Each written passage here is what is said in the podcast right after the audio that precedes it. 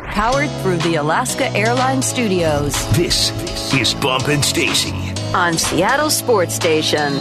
Streaming through the Seattle Sports app. Now, here are your hosts, Michael Bumpus and Stacy Ross. Here we go now.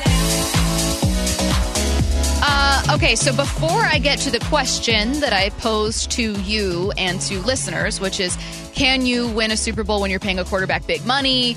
How did Patrick Mahomes change that conversation? Doesn't matter if it's Patrick Mahomes, blah, blah, blah. Great conversation. I love having it. We're going to get to it in a second.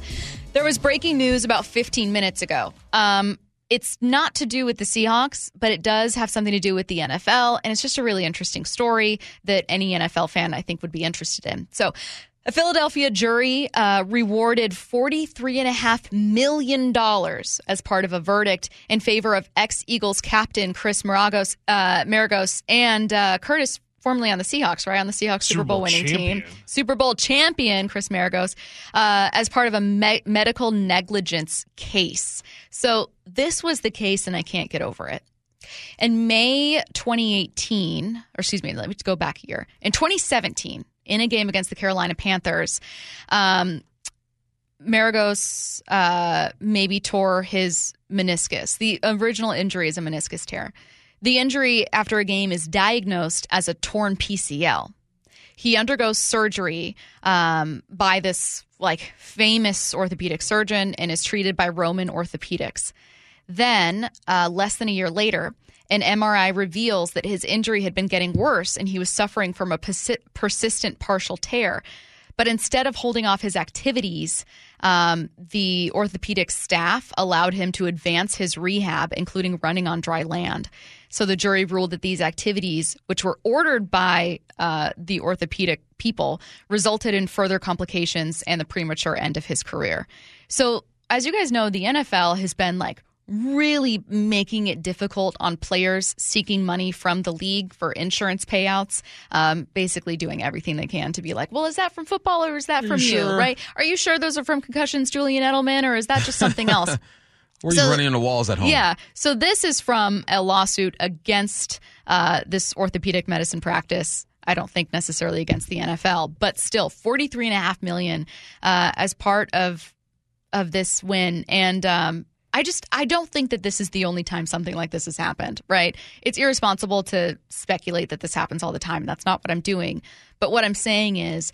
Players put a lot of trust into medical staff Yeah. for teams, and for the most part, the medical staff try their best to make sure players stay mm-hmm. healthy. But there's this weird intersection of we want players to be healthy, and also this is an incredibly competitive industry where millions and millions and millions of dollars depend on you getting back on the field as quickly as possible.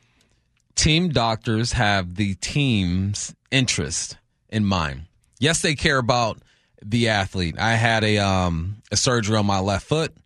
Team doctor for the Seahawks took care of it to this day. I mean, I feel some pain in my foot, but I've gotten X-rays and say everything's fine and good to go. These guys care about the player, but the team is the, the te- is the person that's paying them or the organization that's paying them. So obviously they're going to look out for them. This right here just seems a bit irresponsible. Um, I know where the PCL is, I know where the MCL is, and they're in different areas. So what did they do? Open up, open them up, like, oh snap. It's really confusing. It sounds like he may have had a PCL injury and they just did not treat the torn meniscus. So not only did they advance his rehab too quickly when he came back from a PCL from PCL surgery, but he also still had a torn meniscus. so it ended his career. Like his career was done because of this. Because he rushed his rehab back, mm-hmm. his knee got to a point where it was he was not able to play on his knee anymore. Whatever they did, they were wrong. And people make mistakes. I don't think there's a doctor out there No. that has never made a mistake when it comes to surgery. So it's unfortunate that the position they're put in is they have to be dang near perfect every time, or these situations are going to happen. Now, it did happen. It did cut my man's um, career short, but he's getting paid for it. So, Yeah. I mean, 43 million. He probably wouldn't have made 43 million in his career in the NFL. Good for him. Uh, all right, let's get to the story I was promising you guys. Can you pay a quarterback big money and win a Super Bowl? Patrick Mahomes threw a wrench into that conversation. He accounts for nearly 17% of the Chiefs' salary cap. Um, it's 17.6% in 2022, the most ever for a Super Bowl winner. Previous, uh, the previous high was Tom Brady. who held the two highest quarterback caps for two different Super Bowls, two different teams. With the Buccaneers, 12.6%, and with the New England Patriots, 12.4%. The median cap percentage for a Super Bowl of a winning team uh, is 10%. So this is not something that happens often. And No. because of that, there's been this adage of like, you, you can't do it. No, I love do it. this. I love this. You know why? Because it gives us more material to argue back and forth. You and I, us and the listeners, it just changes things. And, and I like when something happens that's never been done before because now it makes it possible. Now, as a GM, as a fan, as a coach, you can look at your team and say, okay, it's possible. Now, how do we do this? You got to look at the Kansas City Chiefs and say, how were they able to do this? Now, there's a Mahomes factor going in that thing as Sure. well. You got to have a quarterback who can overcome all of this stuff and win ball games for you. That's how you overcome that. That's the easy way to do it. But no, it just shows that you can still have this argument that you shouldn't pay your quarterback because numbers say most of the time that's not going to happen. But now for the team who stumbles across who they think is the next face of the NFL or just a elite quarterback when it's time for Jalen Hurts to get paid, when it's time for Joe Burrow to get paid, they can look at it and say, okay, it is possible, but we got to surround these guys with talent. And how did the Kansas City Chiefs do that? They spent a lot of money on their O line and on their D line. They protect the quarterback and they pay guys that get after the quarterback. You can find, unfortunately, I'm a receiver. Okay. Receivers, I love you. Big ups. Nothing but love for you. But we are a dime a dozen. And you can find a guy who was thrown away by the Steelers and Juju Smith Schuster and say, man, you come on, have have five catches in the second half for 50 something yards, man. Get us a game saving penalty. Get us a game saving penalty. You can get a guy from New York that the Giants gave up on on uh, on Toney and say, you know, you come over here Yep. and we'll put you in the right situation. You can go. So I, I look at that situation and I say, if you protect and get after the quarterback, you can find good receivers that aren't extremely expensive and make this thing go. But there's nothing like having a $25 million AJ Brown, DK Metcalf, uh, Davante Adams. No. Those guys, it's nice to have that. I'm just saying there's another way to do it now. I mean, we were just talking about AJ Brown, his touchdown, uh, where it's like just the better guy won, the more athletic guy won, Yeah. right? Like Duffy wasn't losing speed. He just you had a better breakdown and analysis of it of exactly why AJ Brown won that battle. But part of it is just pure talent Right. and size and speed alone.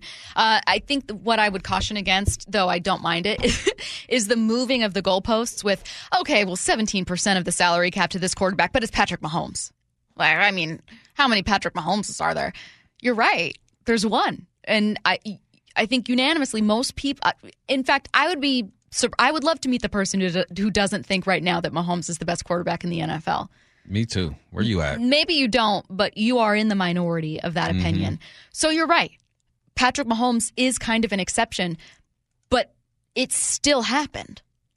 Right? So you have to acknowledge it happened. So instead, what the conversation becomes is okay, well, how did Kansas City win the Super Bowl while paying their quarterback this much? Is it just that Patrick Mahomes is special, or is there other other stuff happening here? Yeah. And I think there's other stuff, stuff happening here. down. What are some of the things that you see? Man, one, you have a coach who understands how to get guys open. Yes. No matter who they are, whatever skill set they bring to the table, we're going to find a way to get you open. And then you have a scouting department that finds guys like Toney, who just had a 65 yard return, longest in Super Bowl history when it comes to punt returns. And then you find little pieces like a Skyy Moore. He had one reception. It was a touchdown. He had one uh, rushing attempt for four yards. It sets up something else. You just got to know how to use what you have and find the personnel. That's why I'm looking at the Seahawks defense and I'm saying, all right, Clint Hurtt, you had a year. This is where your coaching come in. This is where the scouting department comes in. You've had a year to experiment with this defense and figure out what type of dudes do I need to mm-hmm. make this thing go. That's what you need in all cases. So whether you are paying a second round draft pick like a Jalen Hurts and you can spend money elsewhere and you have a long history of drafting well, or whether you're paying the best quarterback in the league like he's the best quarterback in the league, it all comes down to finding the pieces around that will support them, finding the guy on special teams who's going to make a play, finding the receiver out of North Dakota State to have one rushing uh, attempt, one catch to help you out, finding a guy that the New York Giants threw away That's what you have to do. Find the personnel to fit what you want to do, but you need that centerpiece. And it's always the quarterback, the O line, and the D line. Those are the hardest positions to find in the league. And they've made financial decisions. Tyreek Hill, an incredibly talented wide receiver. Some people could argue the best receiver in the league. I think there are a couple names you could throw in here, but his would be in there, right? When you're talking Yeah. about just overall talent. They decided, you know what? We think he's exceptional, but we don't want to pay him 74 million guaranteed. We don't want to make him the highest paid uh, wide receiver in the NFL. We have other people we're committing money to. We got to pay uh, Chris Jones. Uh, we have Travis Kelce. We think we can move on. And they did. Like that was a decision where they said, we have a player who is worth his money. Right, he's he is the reason he and Jaylen Waddle um, that that Miami took off through the first eight weeks of the season and had Tua not gotten hurt and had like three concussions. Maybe we're talking about a different season in a in a different AFC East battle, right? Yeah. but it happened. Don't take away from what Tyreek Hill did there. He is still a phenomenal player. The Chiefs moved on. The Chiefs were able still to get a return from the players they are paying, though. We talked about this a little bit earlier, but that's a huge part of it, too. If you are going to pay guys, make sure it's worth it. They got to perform. They got to perform, and sometimes it doesn't happen, right? You can pay a guy because he has back to back all pro years, and then maybe he gets an injury and maybe he falls off. You can't predict the future. You can only Jamal. go, right, you can only go on the information you have. Jamal Adams, who I- I would love to see healthy in Clint Hurtt's defense, and I would love to see what it looks like for both safeties in this specific defense. They're two of your highest paid players, and you didn't get defensive player of the year nods. You didn't get right, like, and it's really hard to do that. But the Chiefs got it. Yeah. You had a list of their highest paid players. It was uh, obviously Mahomes, MVP, It's Mahomes, MVP, Jones, D tackle, uh, defensive player of the year nominee. Brown, offensive tackle, Just fantastic season. Thuney. Is it Thuney? That's, that's, I know it's Yeah, TH. Joe Thuney. Oh yeah, yeah, yeah. Sound like a lisp when I Also say good. that. Guard, and then you got Clark. Frank Clark, Frank Clark. who has who's great with postseason sacks as well. He's third all time when it comes to postseason sacks. He's got 15 and a half or something like that. And you have Travis Kelce just outside of that, who Yep. led the league with receiving touchdowns. Yep. You look at Philly, you got AJ Brown. He's a receiver, 25 mil. You got offensive tackle Johnson. You got DB Slay. You got old tackle Mailata. And then you have linebacker Reddick. Then you look at the Seattle Seahawks. You got number one, DK, Adams, Lockett, Diggs, Nwosu. No offensive lineman, no D lineman. Now, Two safety, to- two receiver. For the offensive line, you might have drafted two really good Yes. future offensive linemen in these tackles with, with Cross and with Abe. So maybe you found something there. But this offseason, we've been yelling it from the mountaintops. You address the interior lineman, you pay pay somebody there, and then you get D linemen and, and people to help out. Now you have to get lucky too. And the Philadelphia Eagles is a great example of them just drafting well and holding on to these guys and adding pieces. And you can say the same thing about um, the Chiefs. They fra- uh, not draft, but they grab Frank Clark over there. You got Chris Jones. Things have to work out for you, but there are certain positions in football that just dominate. The Chiefs won this game because that offensive line was able to hold up against the best D line, the best box in the NFL. Only one tackle for loss five quarterback hits, no sacks. That's how they won that football game. So if you aren't a believer in the big boys now, I don't know when you're going to be a believer. You need to have guys on the outside to make the big plays. But when it comes down to running the football, protecting the quarterback, getting after the quarterback, you need number 60 something, 70 something, 90 something. Those are the boys you need. Well, and the Chiefs saw a problem that they needed to fix and fixed it. In that Super Bowl loss Mm-hmm. to the Tampa Bay Buccaneers, Patrick Mahomes was under pressure a ridiculous amount of the time, and he tried his best, but there was no way Patrick Mahomes uh, and the Chiefs were winning that game with the amount of pressure Tampa Bay was able to bring. Tampa Bay was, I think, the number two ranked defense, Yeah. number one against the run, number two ranked defense overall. They were a fantastic defense. So is Philadelphia. The difference is not only a more mature Patrick Mahomes and, you know, some great weapons, but also an offensive line that's significantly better and not banged up. They were pretty banged up heading into that and one. And a coach who schemed them up. yes. Andy Reid, he got the matchups he wanted.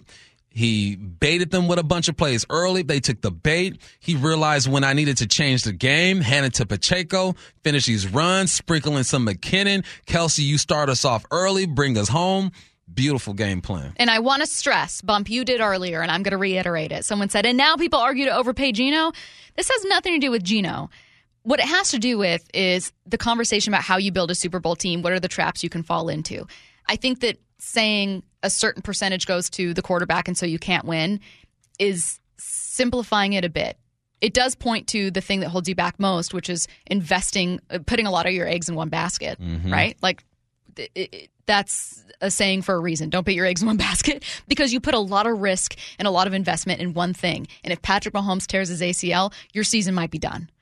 But you also do so many other things well. And if you look at what they do well, you can figure out what goes wrong for other teams, right? If you have a quarterback you're paying a lot of money to and he's a franchise quarterback, you're probably winning double digit games every year. Yep. So you're not getting a top 10 draft pick. Okay, well that's something that's that you're struggling with. Uh, if you're paying a quarterback that much money, uh, you don't have quite as much to spend on free agents, so you got to hit on all those guys. Okay, well if you don't, that's something you're dealing with, right? Like these are all things that factor into it. So if you look at the example of it working with Kansas City, you can find other areas where a team like Seattle uh, can can improve and step up. So Facts. they got a great chance to do it with the number five draft pick coming up this spring. Let's get to four down territory. This, this is four down territory. Going inside the game. With former Seahawks and Coug wide receiver Michael Bumpus. First down, how were the Chiefs able to turn things around in the second half? How were they able to do it? They got physical coming out of the gate. That third quarter drive, six out of the 10 plays they ran were run plays. They had four in a row and said, look, we're going to hand it to Pacheco and let him get physical. That's exactly what he did. And then that supporting cast got going as well. We saw Skyy Moore. We saw Toney with a, a touchdown and a 65 yard touchdown. We saw Juju Smith re enter the thing. That's what they did. They go, look, what's not working for us? All right, that pass game. Uh, this this D line is getting close to our quarterback, but not really getting them down. How are we going to neutralize them? We're going to hit him on the edge with our guy Pacheco. McKinnon's going to go off the gut a little bit, and then we're going to open things out in schemes to get other guys involved and not just rely on the Mahomes Travis Kelce connection. But when you needed to, they did. Beautiful game plan in that second half. God, he's just unstoppable. Second down. All right, let's talk about a guy on the other side. What impressed you most about Philadelphia Eagles quarterback Jalen Hurts? Man, Jalen Hurts. Third down plays. There are two of them that were extremely impressive to me. There's 39. He hits Goedert going to his left, low and away from the defender that was right there. And then on third and 14, he hits him on a corner. You got the cornerback underneath, the safety over the top. It was a nice little sandwich right there. Puts it in a place where only Goedert can go get it. He comes down with that football. In the first half, he set the tone. He completed 77% of his passes in the first half. And all I was thinking was Robbie Gold. You got to make him play quarterback. I'm like, this young man's playing quarterback. And he's doing his thing. He carried his team. He was the best player on the football field for most of that game. You cannot ignore the fumble that he had. He had a post game speech to his team and said, Look, that's my bad. Good teammates are going to hold him up and not keep him down. But Jalen Hurts was the best football player on the field for three quarters and 50% of the, the fourth quarter, man. Yep. I was proud of that dude. You know his story. Got benched in the national championship, transferred to Oklahoma. He does his thing there. Jalen Hurts was extremely impressive. Just gutsy performance, three rushing touchdowns. No quarterback has ever done that. Only one other person has done that in the Super Bowl. That's Terrell Davis. This young man has a bright future. If you haven't seen Jalen Hurts post game press conference for after this game, the Super Bowl, I encourage you to go watch it. He's so likable, but also he just is so mature. And not just like, oh, mature Yeah. for his age. I mean, mature for anyone. Like, you can absolutely see the beginnings of like a franchise leader with this kid. Third down. As usual, typical skill players, they get all the love and glory. But tell me about the Chiefs' offensive line. Chiefs, O line, beautiful. Big guys. Protection. Line. Gave up no sacks. Only one TFL from Philadelphia. They average almost six per game. They got none. No TFLs, no sacks. That's how you win the game right there, man. We um I said it last week and Brock Huard said it as well. Like, look, just watch the trenches whenever you get a chance. There are a couple times where I'm telling my kids, just look at the trenches. I know you want to follow the football. I know Pat Mahomes is great. I know Jalen Hurts is balling. But look at the space and the time that they're getting. And then Pat Mahomes was mobile enough to escape some some guys. There are times where I felt like there was a hand on that shoulder pad. Bam, but Mahomes gets away. This O line did just enough and neutralized the best part of this Philadelphia defense. 70 sacks, 70 sacks during the regular season, none during this game. That's how they were going to win this game. They needed a stop or two towards the end. They were not able to do that. Big ups to that offensive line for containing Philly. Also, clearly the first postseason game that they didn't have any sacks because they continued that trend against San Francisco. Uh, fourth down. All right, where did the brilliance of Andy Reid shine the most to you? Man, what did Rihanna say? Shine bright like a diamond. That's what Andy did. That's what Andy did. That's what Andy did. End of the game. It started early. So what do you do? You bring in Skyy Moore from Western Michigan, not North Dakota State. Thank you, uh, 360. Go Bison. Well, I think Western, Western Michigan, they're like they're the Mustangs or Broncos. something. No, but Bron- North Dakota State, are they the Yeah, Bison? They're the Bison. Yes, they yeah, are the They're yeah, the I was Bison. just giving a shout out. So you bring in Skyy Moore and you run a jet sweep with him. It's not about what he does with the jet sweep. It's just that look, you're showing them that this is in the game plan this week. He runs the jet sweep, only gets four yards. Okay, you're good with that. So now you bring in Toney. And what, what does Toney do? He shows the same motion. He gets in motion, looks like he's going to run a jet sweep or shallow, but at the snap, puts his foot in the ground. He returns to the flat in which he came from. Bam, you get an easy touchdown. Then what do you do? You bring in Skyy Moore and say, hey, Skyy Moore, remember that jet sweep you got? We're going to give him the same look. I guarantee you the defense is talking. Watch 24, watch 24 in the motion. Boom, he motions. Boom, he does the same thing Toney does. He gets into the flat. Easy touchdown. So then what do you do when the game is on the line? You get Juju out there. You say, Juju, we're going to run the same thing. You're going to motion down. Now these guys are expecting you to go to the flat. That's why Bradberry was pulling on his hip a little bit. Mm-hmm. You break down after the motion, boom. You go to the flat. Bradberry's pulling on his hip. Instead of running to the flat, he turns it into a wheel, nothing but space and opportunity out there. That's the brilliance of Andy Reid and Bieniemy. They set this play up, this moment, they set it up quarters ago, snaps ago, 35, 40 snaps ago. You set this moment up knowing that I'm going to show this defense exactly what they think is going to happen, and then we're going to take a shot on it. That patience and that willingness to throw the jabs, to throw the jabs, and then a knockout punch lets you know the experience of Andy Reid. The Super Bowl was not a big moment for him. He didn't get overwhelmed in that. I bet you his heart rate was sitting at like a cool 75, when most guys are around over 100 BPMs. He was calm, he was cool in that moment, got a PI out of it. That won the game, him being patient. Do you think Andy Reid needed this Super Bowl win to be a lock for the Hall of Fame? No, I think with the wins he has, That's overall, he would have been in. But this just, I mean, it makes him even more of a lock. Yeah, well, I saw, I, I've seen so many columns since, and they're all good. Like, I, I read a lot of them of being like, hey, this kind of solidified Andy Reid's legacy. And it did, but he would have been a Hall of Famer um, even if he were to l- lose this one. And let's say he Yeah. has one Super Bowl win to his name or whatever. Like, For it's sure. still, I mean, I think he holds, I want to say, uh, more wins than does than do all of the other uh, K- Kansas City Chiefs head coach com- coaches combined in franchise history. Wouldn't like just surprise me. an unprecedented run uh, for him out in Kansas City. Absolutely unreal. All right, let's get to what's on tap. This is What's on Tap with Bump and Stacy, brought to you by Dick's Drive-In. So, folks, what's on tap? All right, Matty Beniers and the Kraken get a little bit of a break. They're taking on the Jets tomorrow at 5 p.m. We'll see if Beniers is back out there. That's what's on tap, brought to you by Dick's Drive-In. All right, quick, think of the best Super Bowls you have ever seen. And I know, I know that a lot of you guys are going to say Super Bowl 48 when the Seahawks won. But guys, let's be real. Was it a great Super Bowl when it was so lopsided? I don't know. That'll be up to you. With Super Bowl 57 in the rear view, did it crack into our top five? That's next. Bump and Stacy Powered through the Alaska Airlines Studios. on Seattle sports station. Here are your hosts, Michael Bumpus and Stacy Ross. This hour of Bump and Stacy's brought to you by Mazda of Everett. What I need to know coming your way in 15. Get your questions in 866 979 3776. Again, text any question, any question you have, 866 979 3776. With Super Bowl 57 in the rear view, did it crack into our top five Super Bowls ever? Um, you know, before we even rank them, let's talk about some of our favorite Super Bowls. I'll go first. Um, I uh, this is not a unique opinion. A lot of people love this Super Bowl. I had the most fun outside of Super Bowl 48 for obvious reasons. Uh, Super Bowl 52 between uh, the Eagles and Patriots. It was the Eagles were just such an easy team to root for the Philly special. Nick Foles is the backup. Everything was perfect. It just was amazing. It's one of my favorite Super Bowls, maybe my favorite Super Bowl of all time. I truly was engaged throughout the entirety of that game.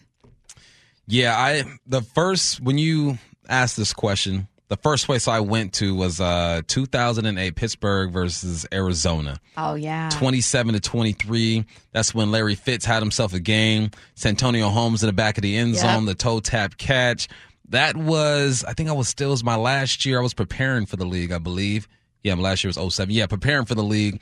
And uh, this motivated me because I just love Larry Fitzgerald. I mean, he's uh, a good dude, a good route runner, great hands, not the fastest, but uh, he got his team there. So I, that was the one to me where I had probably the most fun watching that. I was one. rooting so hard for Arizona in that Yeah, me one. too. And it just. Me too. My heart broke for him. Yeah. Uh, both Arizona and Seattle with just heartbreaking losses to Pittsburgh.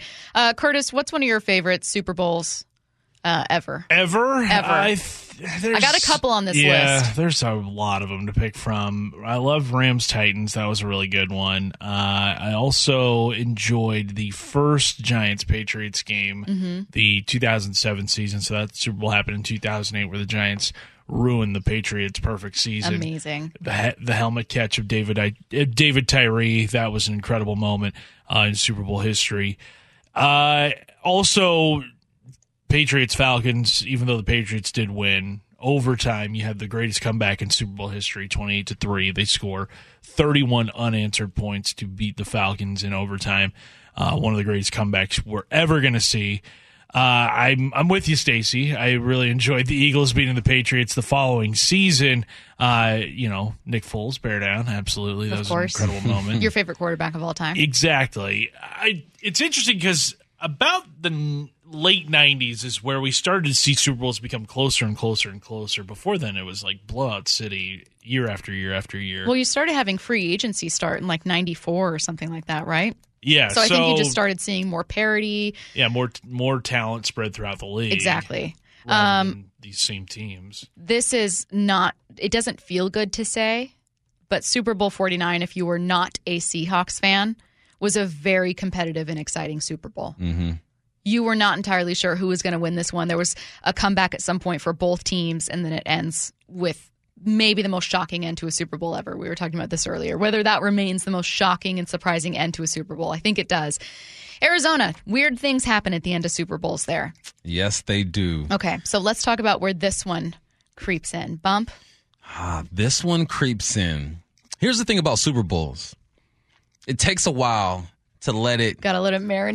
Yeah, marinate. You got to digest it. You have to break down the film. You got to look at the numbers. Maybe you have to see one or two more Super Bowls go down for you to appreciate it. But the way this thing was set up, MVP on one side, runner up on the other side. They literally scored the same amount of points during the regular season. I want to say it's like 456 or yeah, something like that. It was eerie. it- it's close, right? You have the team that's fueled by a quarterback. You have a team that's fueled by everybody and the quarterback. A team that's going to rely on the run to set up things. A team that's going to rely on the pass to set up things. And then it comes down to the final drive and it's 35 or 38 to 35. I think just on paper, looking at this thing, I think it will eventually creep into my top five. Right now, it's too fresh. Right now, I, I'm I'm still breaking down how much do I think Mahomes was really hurt? Like how bad was that ankle? Yeah. Um, you know, he had moments where he's Nice he's little conspiracy and- theory going on there, You know what I'm Bump. saying? I'm, I'm thinking about that. I'm still I'm still marinating on Andy Reid, one of the greatest coaches of all time for sure. I'm looking at Sirianni, second year head coach, gets into the playoffs for the second year in a row, then he goes into the Super Bowl. I'm looking I'm thinking about the the offseason acquisitions for Philly. Right now, I'm gonna say I'll put I'll put this one at five, but I reserve the right to either bump them up or kick them out. This one is uh, also near five for me. If it went into overtime, if that holding call was never made and the Chiefs kicked a field goal, the Eagles went down and kicked a field goal to send it to overtime, and then we saw a great overtime, this would be like maybe number two or 3 Mm-hmm. I just it, it it had everything you wanted. It had two really young, exciting quarterbacks, great throws by either team. Um, there, it wasn't like a defensive clinic, although there were some really hard hits. And you know, if you have maybe an interception or something in this one, maybe people like it a little bit more to add some excitement. But you still had the scoop and score when the Eagles were driving Right. it had really creative plays, particularly by Kansas City's offense. Uh, and it had Jalen Hurts just taking over. Like you saw this guy that faced some doubt heading into the game absolutely take over. I mean, the touchdown followed by running in the two point conversion himself was, I thought, phenomenal. So it would have had everything. It's just, I think, I think for a lot of people, that call leaves it out of the top five. And that's such a shame. Yeah, that's horrible, man. And the way that Jalen Hurts in this offense set the tone from jump. Now, I believe they scored on 11 opening possessions on the season, which is the most in the NFL. They only had one three and out on their opening drives. They get to a third down, and I'm thinking, man, all right, this is going to be this third and five. then he finds DeVonta Smith for about 12 yards. Boom, you keep it rolling. And then you say, can this Philly's offense be the team that we saw all year? They do exactly that. They open up, they go 11 plays, 75 yards. Now you're thinking, okay, all right, Chiefs, what are you going to do? They say, I oh, don't worry about it. Mm-hmm. Six plays, 75 yards, and we're tied up. Okay, Philly respond, three and out, punt the ball. All right, KC, what are you going to do? Boom, miss field goal. The first two series for each team, you got almost everything you wanted. You got long drives for touchdowns. You got a three and out. You got drama with a missed field goal. So as soon as you sat down and you you're finishing your first beer, you're like, oh gosh, this is going to be a good one. They you had double digit points pretty quickly. Yeah. Curtis, does this creep into your top five? Uh, or did the call kind of keep it keep it at bay? Kind of threw a wet blanket on. Isn't that such night. a bummer? Yeah. Just think about it. Think about it. This is. I'm convinced that this would be in the top three for most people if it had the following: an interception, um, a, a crazy catch like a Randy, uh, you know, some not like someone getting mossed, but just like an absolutely insane catch. Like mm-hmm. if AJ Brown's catch was even more over the top, and then obviously it went into over if it went into overtime. I think I'd put it in the top ten. I think that would be in people's top three. Yeah, I don't think it cracks the top five though. Yeah, that's fair. Yeah, that's totally fair. Who's your who's uh keeping them out of the of what's keeping them out of the top five? Is it the call? It's the call. Yeah, it had big plays throughout the night, and uh, like you said, great quarterback play. Two really good teams going at it, but yeah, that was just. Uh, that was not fun. Yeah. At the end. Uh, I'm going to ask you guys whether Super Bowl 48 is in your top five anywhere. 48. My personal um, top five? Your personal top sure. five. Be very yeah. honest. I don't think so. I know. It was my personal top five. It was one of the most pleasant viewing experiences There's no ever stress. had yes. in my entire life. I was chilling. Zero stress. Absolutely from the, chilling. From the first snap. Yeah. Very first snap. I went to get um, a, a snack from a place next door. We were watching it at this like kind of bar where you could bring food, and I wasn't stressing. I was like, you know what? I can. I know that I'm missing parts of the game. I'm okay with it. Mm. So the just... the second half kickoff return by Percy Harvin is when I completely like relaxed, where I had no fear about the Broncos coming back and winning that game. But see, it was over at that point. If you're not a Seahawks fan, it's not a exactly. good game. Yeah, you have to be diehard Seahawks too. Now, I, I appreciate the win because um, a part of that organization that organization gave me an opportunity to live out my dreams. But I'm looking at like I want a game. Yeah. Like, come on, man. Like, let's make this a game. So, uh, because I'm not, you know, I, am not born and raised here, so I didn't grow up since a little kid with mm-hmm. a with a Seahawk jersey on. I, I, got into it around 08. You know what I'm saying? So, um, I appreciate it but I couldn't put that in my top in my top five. Fair, I'm with you. All right, get your questions in for what I need to know. Wrapping up the show by answering your biggest questions. It can be sports, non-sports, whatever it is. Text them now. Eight six six. 979 3776. What I need to know right around the corner. Bump and Stacy. Powered through the Alaska Airlines Studios. On Seattle's Sports Station. Here are your hosts, Michael Bumpus and Stacy Rost. It's what I need to know. Get your questions in now to the Mac and Jacks text line. That number is 866 979 3776. What I need to know is brought to you by All Red Heating, Cooling, Electric. A question that already spawned a debate during the break because I read it too soon, but we're going back to it. If there was a presidential dunk contest, who would be the finalists and eventual winner? Who would be the final list? Now, we know that Abraham Lincoln was tall. Abe Lincoln six, four. was six foot four. Big guy. At a time when people but, were much he's shorter. A, he's a two guard. I mean, Abe, Abe, Abe can't ball though. Well, but okay. well, listen, that safe to say because basketball was invented True, after he exactly. but it's not an overly complicated concept. If all you have to do is say, is "Abe, somebody no. in the Abe, 1860s. hey Abe, I'm going to give you the ball," you no. don't even have to release it from your hands. Just hang on to it and kind of jump and kind of jump, Abe. No, no. You don't think? If you've I never done quads. it before, you're going to look silly. a lot of these is. people haven't done it before. Yeah, well, you know who has? Obama. He's the only is hooping quarterback dunker, we know. I don't he know if he's a dunker. He's a shooter, Obama, I know that. Obama's only only six one. He's only six If one. I if I could dunk once upon a time at five eleven, Okay. he better be dunking. All right. Okay, if I'm taking. I will take Barack Obama as the finalist to actually do it, but I would like to point out that Chester A. Arthur was six foot two. Yeah, but Chester, he was a he was a burly fella. he's getting weighed down. Uh, okay, you his, had- his official portrait. He's got a double chin. Lyndon B. Johnson, six foot three and a half. I don't sleep on on that LBJ. LBJ, another I mean, those- that's really important to consider. Important. All right. Oh, snaps. uh, here we need. Oh no! Someone said throwing shots at Abe Lincoln is a little Oh. awkward. Well, hey, hey, hey, hey, hey, hey, hey, We didn't- hey. That's a bar. You said low-key. that, not me. Too soon. That's a bar. What I need to know: How likely is it the Seahawks draft C.J. Stroud? I don't think it's very likely. I don't because either. I don't think he's going to be there. But if he is there, they will have to contemplate and think about it. But what did we learn today, kids? You win with drafting or having high, talented, extremely talented offensive Yep. linemen and defensive linemen. Uh, what I need to know: Who was the worst Star Spangled Banner singer of all time? We're all thinking the same the- one, roll the right? tape. There's only the one tape. answer to this one.